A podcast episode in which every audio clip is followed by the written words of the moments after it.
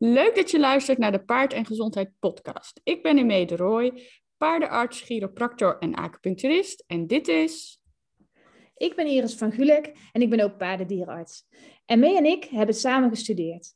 En nu is onze missie om de gezondheidskennis van paardeneigenaren te vergroten en op die manier de gezondheid en het welzijn van paarden te verbeteren. En dat doen we graag in deze podcast.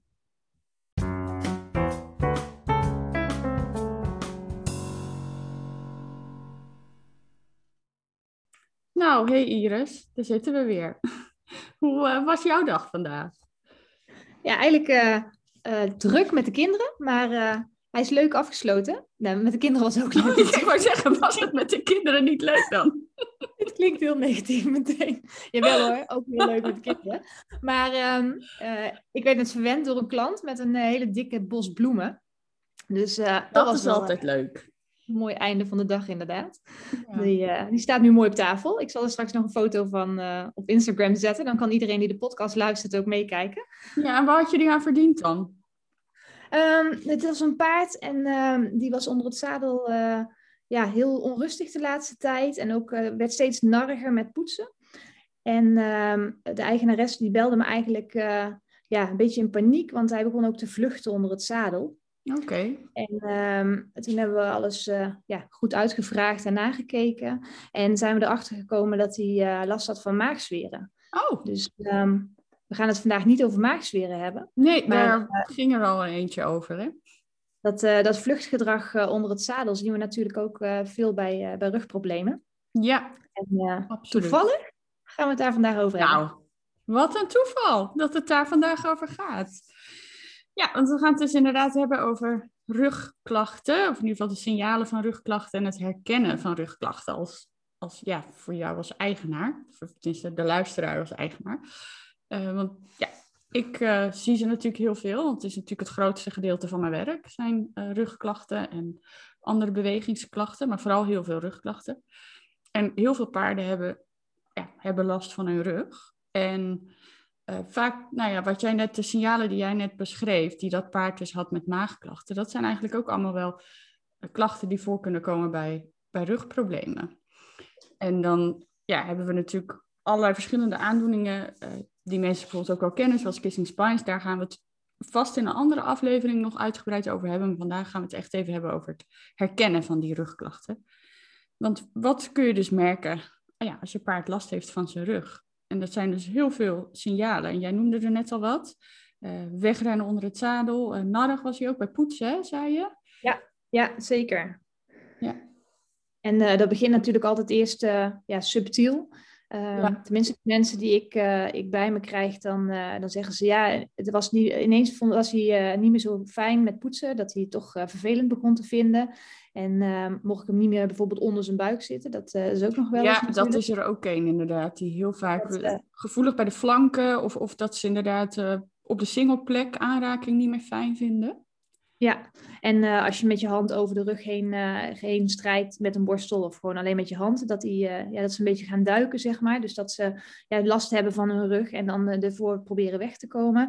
Het zijn ja. in het begin meestal hele subtiele signalen, maar ze worden steeds, uh, ja, steeds duidelijker eigenlijk. Ja, precies. Ja, het, het is vaak uh, dat in eerste instantie uh, valt het dan allemaal nog niet zo op. En dan, ja, wat je net zegt, het wordt steeds wat duidelijker. En ehm, het soms dan ook onder het, onder het zadel, dan worden ze narriger, ze gaan misschien staken of bokken of op een andere manier verzet tonen. En dan wordt er nog wel eens gezegd van, joh, je moet hem een keer aanpakken, hij moet er doorheen. Uh, nu kan ik daar uh, nog uh, 84 podcasts over opnemen, hoe ik daarover denk. Maar um, het, er is vaak echt wel een reden voor dat soort ongewenst gedrag onder het zadel. En ja, je hebt bijvoorbeeld ook dat ze dan stijver worden of moeilijker met de zijgangen, verminderde lengtebuiging. Uh, ze willen niet meer zo graag naar links of naar rechts buigen. Uh, soms worden ze er ook zelfs een beetje kreupel van. Uh, en dan trekken mensen natuurlijk zeker aan de bel. Maar het zijn dus echt hele uiteenlopende klachten. En ook bij subtiele signalen vind ik dat je, ja, die moet je gewoon serieus nemen. Ja, ja want uh, inderdaad, uh, de klanten die ik zie, uh, ik zie natuurlijk ook veel rugproblemen. Zeker niet zoveel als, als jij, maar ook wel een groot aandeel van mijn klanten is dat. Ik heb mijn onderzoekstage er ook over gedaan toen ik. Way back. Dus ik heb vier maanden alleen maar ja, diagnostiek van rugproblemen heb ik me in verdiept.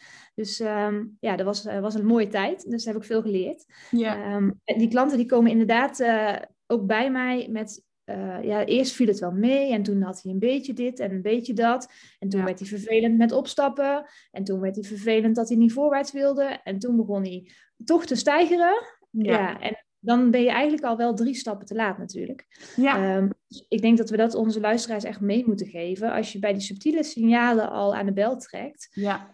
um, dat je dan veel eerder het probleem verholpen hebt, dan dat je je paard echt in de stop gaat rijden, zeg maar. Ja, want dan is het ook uh, echt wel weer lastig om ze daaruit te krijgen. Ook als ja. dan het fysieke probleem weer over is, om ze dan weer uit die negatieve cirkel te krijgen, dat is echt wel, uh, echt wel lastig vaak. Ja, ja, want ze weten dan natuurlijk dat het pijn gedaan heeft. Ja. En uh, het doet natuurlijk ook echt heel veel pijn. Dus het is precies wat je zegt. Dan zijn ze psychisch gewoon, uh, ja, een zadel is pijn. Ook al doet het dan geen pijn meer, ja. dan denken ze nog steeds dat ze iets voelen. Dus um, ja, trek alsjeblieft op tijd aan de bel bij de subtiele signalen. Dan, ja. uh, dan ben je echt de ernstige klachten voor. Ja. ja, en wat ik ook, welke we nou nog niet genoemd hebben volgens mij, maar wat ook wel echt een signaal is dat er iets niet goed gaat. Ja, ofwel met de ontwikkeling van de algehele bespiering van je paard of specifiek uh, met de rug. Maar dat is dat als die rug een beetje onderontwikkeld blijft. Wat je dan soms zo kan hebben, is dat die paarden echt zo'n enorme dip achter het schouderblad laten zien. En dat is ook echt wel iets waar je heel alert op moet zijn. Kijk, soms is het natuurlijk met jonge paarden die nog moeten ontwikkelen, dan hoort dat er misschien bij. Uh, maar ik vind uh, dat als je echt zo'n enorme dip achter dat schouderblad hebt, dat is wat mij betreft ook wel een alarmsignaal. Ja, en uh, wat je ook wel regelmatig ziet, is dat je echt het zadel nog in de rug ziet ja. staan. Ook al ja. is hij de twee dagen daarvoor gereden. Ja, uh, dus dat die spieren niet kunnen ontwikkelen ja. onder het zadel, omdat het zadel zo slecht past. En dan, dan zie je gewoon letterlijk, ik zeg er dan ook altijd tegen klanten, kijk, als je nou nu naar je paard kijkt, dan weet ik precies waar je zadel ligt. En dan kan ik het zo uittekenen gewoon. Ja, precies. Dan ligt dat zadel er nog helemaal zo in, ja. Ja, dus dat, uh, dat hoort ook echt niet. En het zou soms kunnen dat ze dan op dat moment nog geen last van de rug hebben. Maar dan weet je in ieder geval wel zeker dat ze last van de rug gaan krijgen dat als je zo'n zadel hebt. Ja, ja, ik zeg ook altijd tegen mensen van laat in ieder geval uh, twee keer per jaar je zadel controleren door een professional. En sommige paarden hebben het zelfs wat vaker nodig. Uh, als ze echt nog heel erg aan het ontwikkelen zijn of als ze heel erg in voedingstoestand variëren. Wat je natuurlijk in de zomer nog wel eens kan hebben, dat paarden, nou ja, netjes gezegd, ietsje voller uh, worden. Uh, dat heeft natuurlijk invloed. ja, te dik. Ja, dat heeft natuurlijk gewoon invloed op hoe je zadel ligt.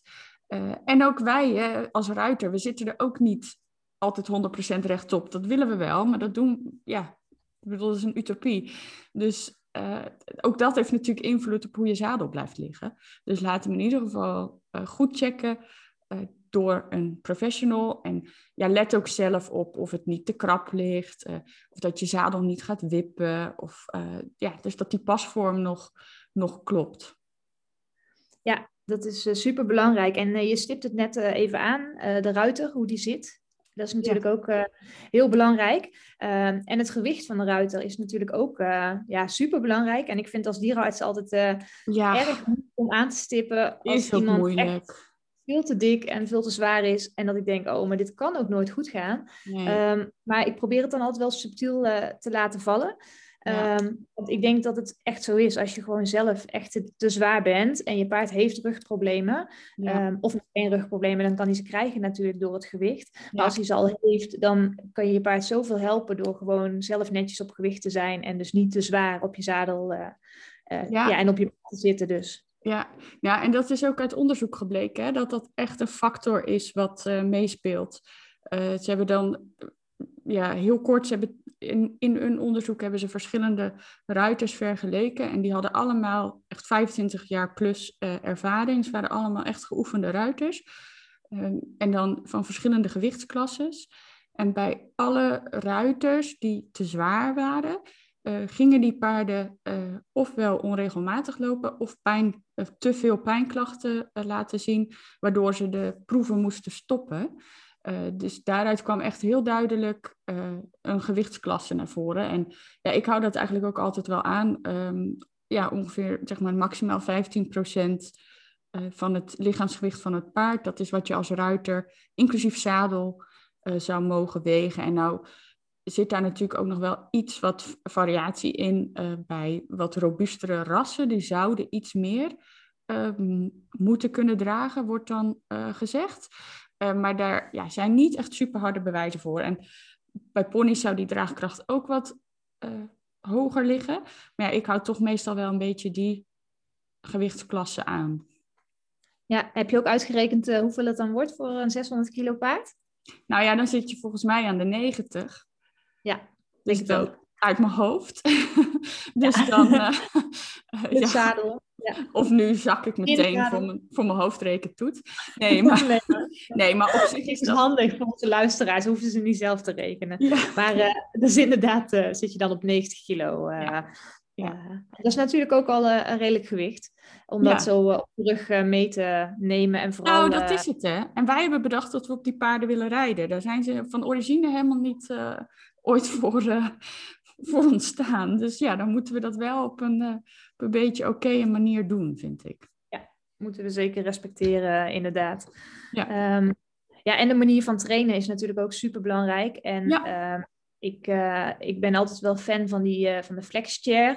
Um, ja. Ehm, ik weet niet wat jij daarvan vindt, maar... Ja, zeker een mooi, mooi hulpmiddel. Ja, ja. Een, ja, een soort stoel. Tenminste, een, een zadel, een zitting is het.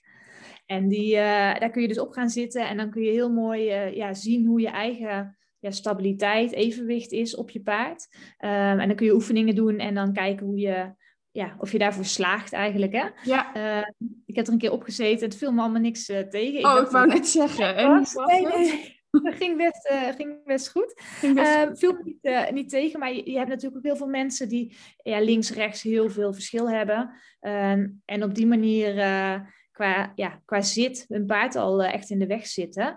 Um, dus het is heel leuk en heel goed om daar zelf ook naar ja. te kijken als je, ja. als je rijdt. Dat je dat uh, ja, gewoon helemaal goed en netjes doet. En vooral paarden met rugproblemen is natuurlijk heel belangrijk om jezelf daarin uh, in te trainen. Je kunt ook je eigen, ja, je eigen zit zeg maar, heel goed trainen. En dat je veel meer in evenwicht zit. En ik denk dat dat heel goed is om ja, op te merken dat je dat moet doen. Ja, dat denk ik ook. En um, um, nu zei je net inderdaad van die ruiter fit of uh, van die, van die flexchair. Er zijn natuurlijk ook speciale trainingsprogramma's voor ruiters. Uh, dat je werkt aan je eigen uh, spieren en je eigen fitheid. En dat zijn denk ik ook mooie aanvullingen. En wat ook heel goed is om, zeg maar, ter preventie van rugproblemen, zeg maar, in je training is om ook echt af te wisselen. Dus niet continu hetzelfde rondje in de bak uh, te rijden.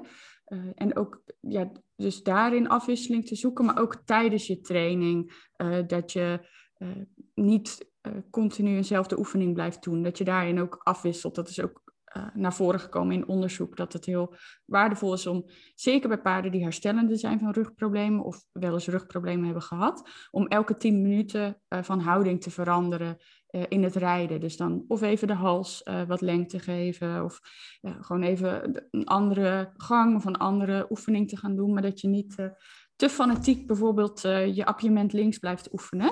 maar dat je dan eventjes daarin afwisselt. Dus dat is ook een belangrijke ja, super belangrijk. Ik denk ook voor de mentale fitheid van je paard. Om gewoon echt, echt goed af te, te wisselen. Ja. Um, ik denk dat het wel slim is om eventjes te noemen dat je dus uh, ja, primaire en secundaire rugklachten hebt. Ja, precies. Um, en primaire rugklachten zijn dus echt uh, de rugklachten die vanuit je rug zelf komen. Dus bijvoorbeeld de kissing spines, uh, waar we het later een keer over gaan hebben, of andere afwijkingen in de rug. En de secundaire rugklachten, die is ja, eigenlijk rugpijn ten gevolge van een kreupelheid in de benen. Je kunt je voorstellen als je uh, kreupel bent aan één been, dat je dan uh, ja, moeilijker gaat lopen, schever gaat lopen bijvoorbeeld. En dat alles bovenin vast gaat zitten. En dat is eigenlijk ook wat je zelf natuurlijk hebt. Als je last hebt van je knie, dan uh, ga je dat been ontlasten en dan word je scheef in je bekken en pijnlijk in je rug. en dat kunnen paarden natuurlijk ook ja, heel goed krijgen. Dus het is altijd uh, super belangrijk om, als je denkt dat je paard last van zijn rug heeft, om sowieso naar een, een dierenarts te gaan die ja, veel ruggen ziet, zeg maar. Ja, dus inderdaad, dat hij daar echt in getraind is. Ja, dat is echt, uh, echt belangrijk. Um, zodat die dus goed je paard kan onderzoeken en ook daarbij een kreupelheidsonderzoek kan doen. Want ik vind ja. uh, het eerste waar ik mee begin als een paard komt voor rugproblemen, is zeker niet met foto's, maar is met een uh, kreupelheidsonderzoek. Ja. Om te kijken wat de oorzaak is en hoe die beweegt. Ja, ja en heel vaak ehm, als je dan bij het monsteren, dus zeg maar als ze dan heen en weer lopen op de harde bodem of op de zachte volt, of in ieder geval dat je ze dan, als je ze dan in beweging ziet, uh, dan uh, ja, komt er toch nog best wel eens vaak naar voren dat ze toch ook ondervoetspijn hebben of een onderliggende beenblessure. Dus het is echt wel belangrijk dat het goed uh, wordt bekeken. En dat kan je dus soms ook nog wel eens hebben, dat als je dan ehm, alles wijst bijvoorbeeld op een rugprobleem en die rug wordt behandeld door een fysio of een chiropractor of een osteopaat of in ieder geval door iets van therapie dat dan daarna bijvoorbeeld een paard ineens uh, een kreupelheid rechtsvoor laat zien. En dat is dan niet omdat de fysio zijn werk niet goed heeft gedaan. Dan heeft waarschijnlijk de fysio juist zijn werk heel goed gedaan. Maar dan komt ineens dat onderliggende probleem naar boven. Dus het is ook altijd heel belangrijk om ja, goed die follow-up te doen. En, en een controle bij de dierenarts om te kijken of alles echt inderdaad dan goed is. En of dan alle klachten ook verholpen zijn. En of dat er dan niet ineens iets anders naar boven is gekomen. Ja, zeker uh, eh, super belangrijk. En uh, ik, uh, ik zal nog even uitleggen hoe dat dan altijd gaat bij de dierenarts. Dat het wel ja. leuk is om te weten. Um, als ik zo'n een paard krijg met rugklachten, of in ieder geval het verhaal waarvan ik al denk van, oh, dit zouden rugklachten kunnen zijn, dan uh, kijk ik hem eerst klinisch na. Dus eerst ga ik alles afvoelen en uh, uh, ja, proberen de rug te buigen, zeg maar. Uh, van boven naar beneden en van links naar rechts. En dan gaan we buiten kijken hoe die loopt. Eerst op de rechte lijn in stap en in draf. En dan zowel op de harde als de zachte volte. En de harde volte ja. is dan inderdaad stap en draf. En de zachte volte is stap, draf en galop erbij. Ja. Um, ik vind de galop altijd echt een fijne gang uh, om naar te kijken als uh, paarden rugproblemen hebben. Want ik vind dat je daar uh, ja, ook veel aan ziet, zeg maar. Kun je heel veel aan zien. Juist in galop hè, is die rugbeweging... Er is meer rugbeweging in galop dan in de, dan in de draf. Dus dan kun je dat juist ja. inderdaad, die, die, die beweging heel goed zien. Ja. Ja, en als ze dan, uh, als ze dan kreupel zijn, dan uh, parkeer ik het rugprobleem en uh, ga ik verder met de kreupelheid opwerken. Um, en als ze niet kreupel zijn, dan gaan we verder met de rug. En vaak begin ik dan met, met röntgenfoto's, nadat ik natuurlijk nog beter de rug bevoeld heb. Maar ik kan zeker niet zo goed ruggen voelen zoals jij of een, een fysio of een osteo. Dank je, Iris, dank je. Dank je. zo simpel is het gewoon. Ik zeg ook altijd tegen mensen, ik voel het altijd een beetje grof. Ja. en ik kan echt wel goed, goed voelen waar die, of dat het zeer doet, maar niet precies waar het zeer doet. En jij kan waarschijnlijk op de wervel precies voelen waar het zeer doet. Ja, dat is wel mijn doel, ja. Ja, dat dacht ik al. Kijken of het klopt met de foto's. Ja. en dan, dan maak ik röntgenfoto's en eventueel ook nog een, een echo. Ja. En dat zal jij op de kliniek ook wel gewend zijn, dat ja. het op die manier gebeurt. Ja, precies, inderdaad. Ja. En dan besluiten we, nou ja, het ligt dan helemaal aan het probleem. En op die specifieke problemen zullen we dan inderdaad later nog een keer ingaan. Maar het ligt helemaal aan het probleem wat we dan als eerste doen. Soms uh, behandel ik ze dan zeg maar, met chiropractie en acupunctuur. En dan maken we een trainingsschema. En dan zien we een paard na een aantal weken weer terug. Uh, soms besluiten we ook mesotherapie te doen. En dat is dat je met kleine naaldjes wordt er dan eigenlijk net onder de huid... wordt er, wordt er een mix van ontstekingsremmers... ja, hoe zeg je dat? toegediend. Uh, wat eigenlijk een spierontspannend en een pijnstillend uh, effect heeft. Dat werkt, vind ik wel heel fijn. Maar ja, dus, dus net een beetje wat het probleem is. En dan um, ja, is de training, de, de opbouw vind ik heel belangrijk. Dat dat dus goed, goed opnieuw wordt aangepakt. En uh, vooral dus inderdaad die afwisseling in de training. En vaak ook een tijdje onbelaste training. Dus dat er niet meteen weer het zadel erop gaat. Zadel moet uiteraard gecheckt worden, wat we dus eerder al uh, aangestipt hebben. En, uh, ja, ik laat ze ook vaak eerst alleen maar longeren. Ja, Ja. Ik begin vaak, uh, vaak wel met de mesotherapie. Um, En dan uh, laat ik ze die uh, twee weken na de mesotherapie longeren. En dan daarna laat ik hem nakijken door uh, osteopaat, fysio of chiropractor. En als die dan een vrijbrief geeft dat ze weer wat mogen, dan is ondertussen als het goed is ook de zadelpassen geweest. Dus ja, er zit eigenlijk een heel, heel, netwerk om, om, ons heen natuurlijk. En een heel traject voor het paard. Om het allemaal zo optimaal, optimaal mogelijk te krijgen. Om weer te kunnen gaan beginnen met, met rijden en dan pijnvrij rijden is de bedoeling natuurlijk. Ja, want ja, wat ik dus net over, wat ik nou nog niet genoemd heb, maar wat ik wel een hele belangrijke vind ter uh, preventie, uh, is dus behalve die afwisseling in de training, is ook heel veel vrije beweging voor het paard. Uh, paarden zijn er gewoon simpelweg niet voor gemaakt om 24-7 op stal te staan. en dat is ja, soms natuurlijk wel hoe ze ja, helaas gehouden moeten worden, omdat de situatie daar nou zo naar is. Maar ik denk echt dat we moeten streven naar veel vrije beweging voor de paarden. Uh, en wat ook uh, iets is wat mensen heel goed zelf uh, thuis al kunnen doen, zijn bepaalde oefeningen om de soepelheid te vergroten en ook om de rompstabiliteit te trainen. En de rompstabiliteit, dat wil eigenlijk zeggen, ja, zoals je dat bij mensen ook zo vaak hoort, dat de core getraind moet worden. dat kan bij onze paarden ook. En er zijn hele simpele oefeningetjes die je daarvoor kan gebruiken. De carrot stretches, dat is een term die uh, nou, we laatst ook nog in een challenge uh, hebben gebruikt. En die kunnen mensen doen. en er zijn ook nog allerlei andere manieren waarop dat getraind kan worden. Je kan denken aan voeren op verschillende hoogtes, het trainen op balance pads, verschillende bodemtypes. Er zijn er een aantal. Maar dat zijn wel dingen die, ja, vind ik, standaard eigenlijk een beetje in het regime van een paard zouden moeten horen om rugproblemen te voorkomen. Ja, ik denk uh, dat het inderdaad uh, eh, super belangrijk is. En um, je had het net over onze challenges. Ja, we hebben er twee gehad, hè? We ja, oh de... ja, de rugcheck challenge. Ja, ja hebben we ook nog de rug, check de rug van je paard challenge. Ja. nou, maar dat is echt belangrijk ook, dat mensen dat voelen. Doen. Ja, en eigenlijk vind ik dat je nou minimaal één keer per week, maar het mooiste is natuurlijk elke keer uh, voor het poetsen of tijdens het poetsen, dat je even die rug voelt. Hoe ja. uh, die spieren zijn, of die soepel zijn, of het allemaal mooi uh, lekker inveert en of je paard niet pijnlijk reageert uh, als je met je hand over die rug heen gaat. Um, dat was wel een hele mooie, want die zagen we ook eh, in de filmpjes die we kregen voor de challenge terug, dat het bij sommige paarden echt ja, te heftige reactie was. Ja, precies. En, sommige van die paarden zijn natuurlijk ook daarna naar de dierenarts gegaan, naar aanleiding van onze challenge.